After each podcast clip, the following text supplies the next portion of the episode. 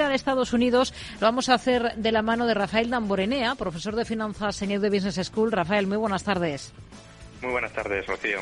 Bueno, tenemos a los índices en Estados Unidos ahora mismo con movimientos muy planos en esta jornada en la que venimos de ese mm, firmar nuevos máximos por parte del S&P 500 muy cerquita de la cota de los 5.000 puntos y ahí lo tenemos justo en estos instantes en 4.994. También tenemos alguna referencia macro. Es jueves y por tanto dato de paro semanal. ¿Qué le ha parecido?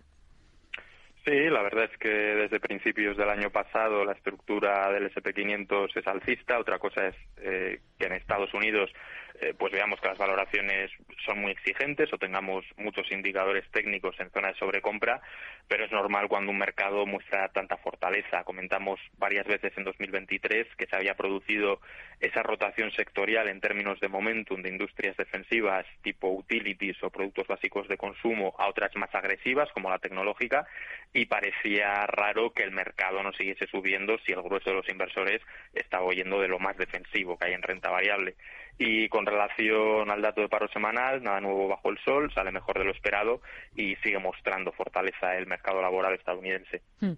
Hay algunos movimientos muy interesantes en esta jornada como reacción de algunas compañías a los números que, han presentado en las últimas horas. El caso más llamativo es el de la compañía de chips ARM porque está disparada más de un 51%, pero hay grandes pesos pesados como Disney en el punto de mira. También sube con fuerza Disney, ah, dice que va a invertir invertir 1.500 millones de dólares para hacerse con la parte de, con parte del accionariado de Epic Games, que es la marca creadora del videojuego Fortnite. Ha presentado resultados al cierre de la última sesión. ¿Qué es lo que más está convenciendo de, de esos números de Disney?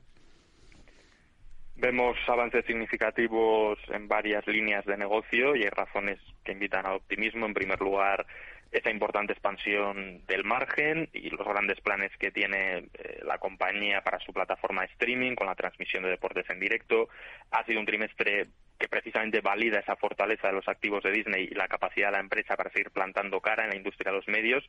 Eh, pero el camino no va a ser fácil. Mm, la compañía compite ahora con grandes empresas por los principales derechos deportivos, quienes pueden tener incentivos para seguir elevando los precios y si al final mm, pagas un sobreprecio por estos, pues terminarás por destruir valor para el accionista. Y también hay que pensar que existen demasiadas plataformas de streaming, así que es cuestionable eh, si los consumidores van a estar dispuestos a pagar más habiendo tanta oferta en el mercado.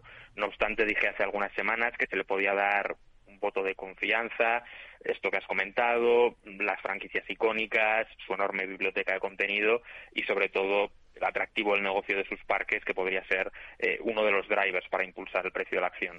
En el lado opuesto tenemos a PayPal. ¿Qué es lo que decepciona de, de los resultados presentados por la compañía? Casi un 10% de caída hoy en bolsa. Bueno, la verdad es que las perspectivas proporcionadas para 2024 sugieren que la mejora del crecimiento y la rentabilidad va a hacerse esperar. Tenemos que los ingresos netos del cuarto trimestre aumentaron un 9%, con un volumen total de pagos que aumentó un 13%. Y es verdad que las cuentas activas siguen estancadas, aunque, bueno, está por otro lado ese aumento de las transacciones por cuenta, que han crecido a doble dígito.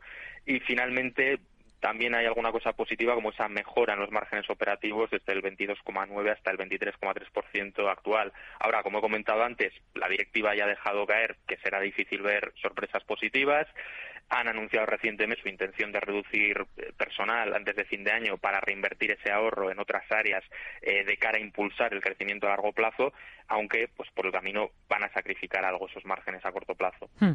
Tenemos em, en el punto de mira a otras compañías, como es el caso de ConocoPhillips en el sector energético de Estados Unidos. Ha presentado resultados. ¿Cómo ha visto esos números y qué visión tienen para una compañía como esta? Ha superado las expectativas en cuanto al beneficio por acción, pero como siempre digo, todo este tipo de compañías que dependen del precio de algo que no pueden controlar eh, no tienen sentido como inversión a largo plazo, sino como apuestas tácticas cuando el precio del barril, en este caso, pues está por los suelos. Por otro lado, Conoco está invirtiendo para reducir las emisiones, pero no para diversificar su negocio más allá de los hidrocarburos, así que hay un riesgo potencial de destrucción de valor eh, si la demanda disminuye más rápido de lo esperado en el futuro. Y en el caso de que los precios del petróleo sean altos, eh, Conoco se puede ver incentivada a mm, abandonar, digamos, su disciplina de asignación de capital, aumentar las inversiones hmm. y eso resultará en menores rendimientos del capital a largo plazo y pondrá en riesgo la rentabilidad de los accionistas. Hmm. ¿Y, los resultados de la tabaquera Philip Morris, eh, con qué se queda? ¿Qué le han parecido? Muy bien en la parte de ingresos, decepciona en el beneficio por acción, que queda por debajo de las expectativas y cae con relación al mismo periodo del ejercicio anterior.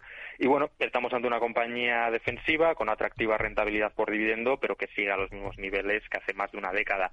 Vemos que todavía existen grandes riesgos para las empresas tabacaleras en forma eh, de litigios, eh, controles regulatorios exhaustivos, Queda mucho por determinar sobre el entorno fiscal y regulatorio de las alternativas a los cigarrillos, que está claro eh, que van a desempeñar un papel importante en la rentabilidad futura del negocio. Y finalmente, dado que la mayoría de sus ventas netas se obtienen en moneda extranjera y alrededor de una cuarta parte de sus costes de insumo son en dólares, hmm. un fortalecimiento del dólar estadounidense pues podría tener un impacto negativo en el crecimiento de los beneficios. ¿Hasta qué punto está preocupado por las señales que envía el desplome del New York Community Bank Corp eh, menos de un año después de quedarse con los activos del quebrado Signature Bank. El foco está puesto en los préstamos inmobiliarios comerciales y en las pérdidas imprevistas que registra en sus oficinas y propiedades multifamiliares de, de Nueva York, ¿no? Sí, lo que más me preocupa es que después de haber vivido una gran crisis como la de 2008 y el aviso que tuvimos el año pasado con la quiebra eh, de tres bancos parece que no hemos aprendido nada. Este era uno eh, de los tuertos entre ciegos porque precisamente salió reforzado de aquella crisis en la banca regional, pero me temo que podríamos tener otro episodio de inestabilidad financiera porque hay muchos bancos con exposición relevante al sector inmobiliario comercial. Pues nos quedamos con esta visión. Rafael Damborenea, profesor de finanzas en Edu Business School. Gracias. Muy buenas tardes. Muchas gracias a ti, Rocío. Muy buenas tardes.